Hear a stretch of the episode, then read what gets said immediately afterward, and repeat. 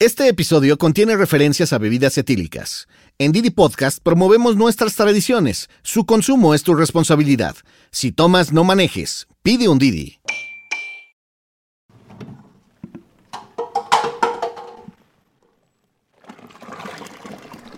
Es aguamiel. Muy- eh, Es aguamiel. recién salidita, ¿no?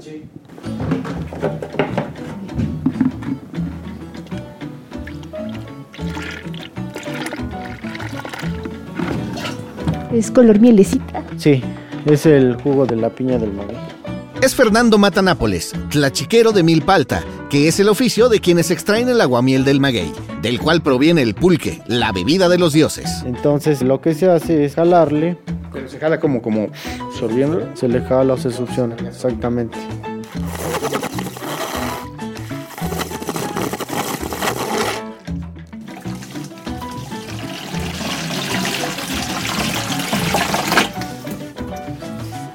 Ese es el trabajo que hace esa herramienta que es el acocote. Y no le duelen los cachetes.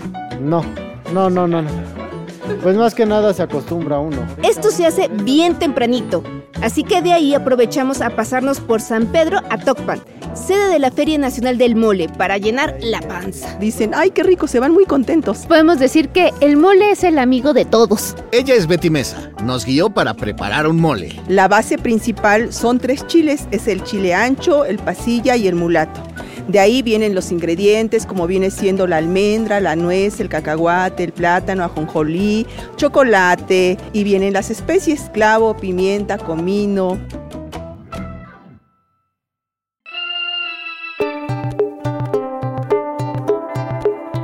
¿Cómo se hace el pulque? ¿Qué es el aguamiel? ¿Cuántos ingredientes lleva el mole tradicional? ¿Cuándo se celebra la Feria Nacional del Mole? Aquí te lo vamos a contar. Yo soy Ode del Pino. Y yo Javier Bravo. Bienvenidas y bienvenidos a Ruta Didi. Iniciamos nuestro recorrido. Esta vez desde Milpa Alta, al sur de la Ciudad de México, donde se produce uno de los mejores moles del país. Provechito.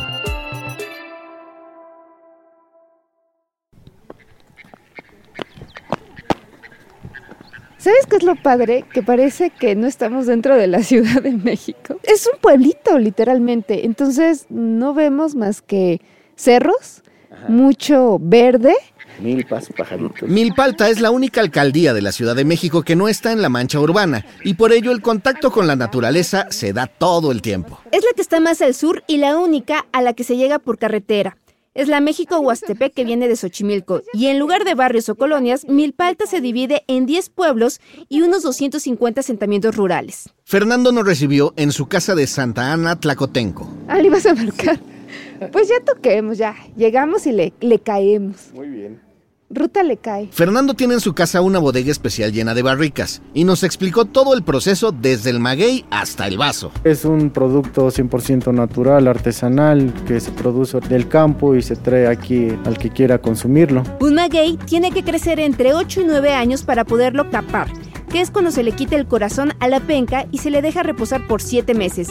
Ya entonces se puede raspar. Uno regresa nuevamente con una barreta, con su cuchillo y con agua. Se retira la piedra o el corazón. Entonces ya se le hace el rascado con la barretita. Ya se le va botando toda esa cáscara y hasta que vamos encontrando lo que es la parte de la piña o de la jícama del maguey. Y ya que lo tiene uno bien acomodado, entonces ya se le deposita el agua, llenándolo hasta el ras de agua el maguey. Entonces de ahí se deja pasar cuatro o seis días con el agua al maguey.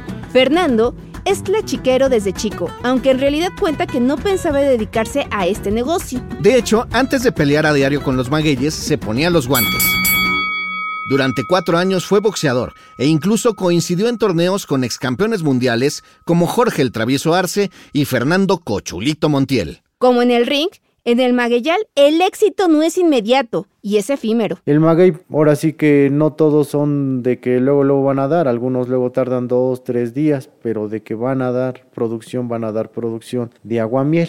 Después de ese, ahora sí que de ese aguamiel que empieza a dar, así conforme van pasando los días, su producción va creciendo más. Vamos a suponer que en los dos meses te van a estar dando dos litros por viaje, porque recuerden que se raspa dos veces al día, ¿sí? O sea, al día son cuatro litros. Al día son cuatro litros. También dependiendo del tamaño del maguey. El líquido se extrae con el acocote, que es una especie de calabaza seca con forma de bat de béisbol con orificios.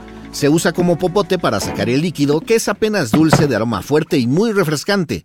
Y sobre todo, no contiene alcohol como se cree. El aguamiel se pone en barricas de madera de encino y se fermenta un par de días.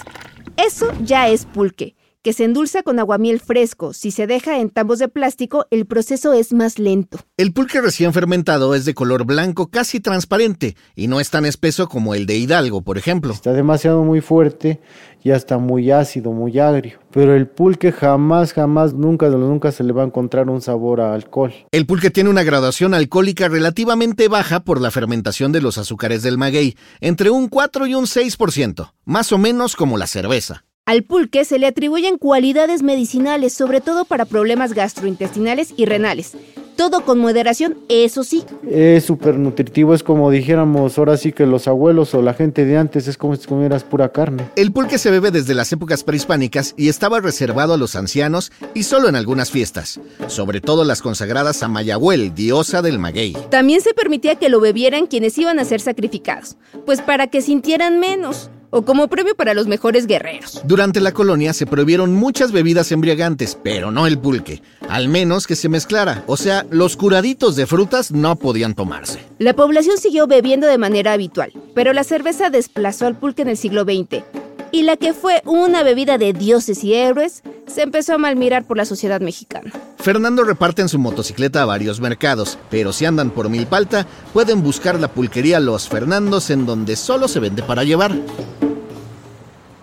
Este proceso que inició casi de madrugada nos dio mucha hambre, así que era momento de buscar algo que comer. De regreso a la carretera hacia Xochimilco, manejamos unos 10 minutos rumbo a otro pueblo muy famoso de Milpalta, San Pedro Atocpan, uno de los barrios mágicos de la ciudad, única localidad empedrada de la alcaldía y sobre todo famosa por su mole.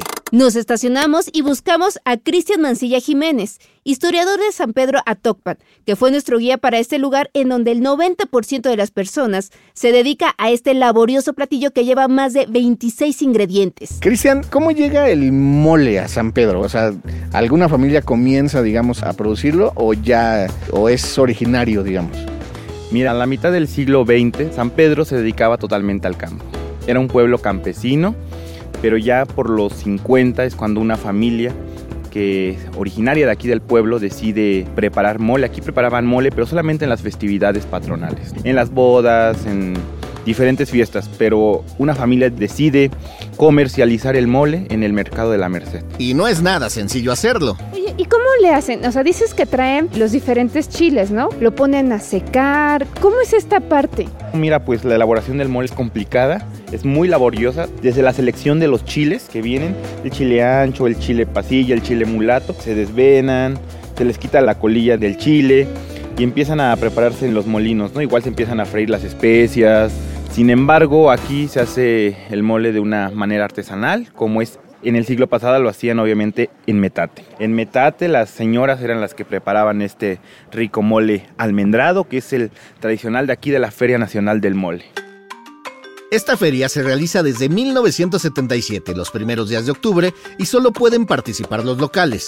En total 27 restaurantes especializados y 21 productores de mole en pasta y polvo. Y muchos dirán que como aquí si la leyenda cuenta que el mole es originario de Puebla, que lo creó una religiosa allá por los 1600, pero realmente su origen es prehispánico. Así es. Desde antes de que los españoles llegaran, ya se mezclaban varios chiles con semilla de calabaza, hierba santa y jitomate para crear una salsa a la que denominaban mulli, y al parecer Moctezuma era súper fan. Para conocer más del mole de San Pedro, pueden encontrar a Cristian en el restaurante de su familia Viridiana, atrás de la parroquia de San Pedro Apóstol, en el mero centro del pueblo. Cada familia tiene su receta y es lo que hace, pero todos los moles son riquísimos aquí en nuestra comunidad. Muñequita, los invitamos a que pasen a comer nuestro rico mole aquí con María Candelaria. Las calles del pueblo son pura venta de mole. Cuesta elegir qué llevarse a casa entre tanta variedad. Mole de tres chocolates, mole gourmet almendrado, que como nos platicó Cristian es el de la casa. El rey es el almendrado de aquí de San Pedro. Mole de manzana, pipián en pasta, pipián en polvo. Mole verde en pasta también. En el negocio llamado La Herencia nos atendió Efren Regino, que de inmediato sacó lo mejor de su producción para recomendarlo a nuestros Didi amigos. Ese es el mole sazonado. Esa es una mezcla entre el mole almendrado y el mole casero. Y entre los dos te da ese sabor. Un toque muy especial, muy rico, muy exquisito y hasta calientito. A un lado tenemos el almendrado, pero me van a decir ustedes por qué almendrado gourmet y almendrado normal. Ese almendrado tiene más avellana, tiene más nuez y tiene más almendra. Y este también tiene, pero en menor cantidad, calidad, menor cantidad, perdón. Que al gusto del cliente. Exactamente, a algunos les gusta más picosito, a otros más dulce. Ya cada quien llevaba una bolsita con su mole en pasta y en polvo para hacerlo en casa, pero sinceramente moríamos de hambre. Le pedimos a Cristian que nos guiara no solo para echarnos un molito, sino para saber bien a bien cómo se prepara. Así nos presentó a Betty Mesa, que prepara el tradicional mole almendrado. Y aquí queremos que nos platiquen un poquito cómo es que se prepara, se sazona y cómo es que incorporamos el mole pues a nuestra alimentación. Pues mira, desde la preparación, desde preparar el mole lleva aproximadamente 26 ingredientes. Una vez teniendo esta preparación, si vamos a preparar aproximadamente un kilo de mole, ponemos lo que viene siendo tres cuartos de litro de caldo en una cacerola, agregas tu mole y lo empiezas a sazonar lo sazonas durante unos 15 minutos. Aquí consiste en que le estés moviendo para que no se vaya a quemar y se mezcle bien. Ya cuando empieza a despegar el mole, le agregas lo que es un poco más de caldo, podríamos decirse como litro y medio de caldo, y lo dejamos servir. Una vez sirviendo, nuestro mole está listo para servirse con una pieza de guajolote, una pieza de pollo o con la carne que ustedes gusten, con hongos, con vegetales. Entonces podemos decir que el mole es para todas las ocasiones, o sea, no importa si es familiar, si es boda, este 15 años, o sea, lo que sea, o un día normal. Así es, mira, el mole es un platillo muy generoso, muy elegante y aparte te rinde. Aquí lo ocupamos también hasta para los funerales. De paso, Betty nos contó de su exclusivo mole de frutas. ¿Y qué frutas tienen? La pera, papaya, kiwi y la manzana. Principalmente la manzana porque la manzana le ayuda a mantenerlo, le ayuda a... Todas las frutas tienen propiedades que le ayudan de alguna manera. Y entre más nos contaba, más se nos antojaba lo que preparaban en esas ollas de barro inmensas a pleno fogón. Uf, yo me comí uno con sabor a mango. Increíble. Así es, el mole es un platillo, digo, para complacer a cualquier paladar. A paladares internacionales. Por algo, nuestra cocina mexicana es patrimonio inmaterial de la humanidad. Y lo que nos queda por descubrir. Y saborear.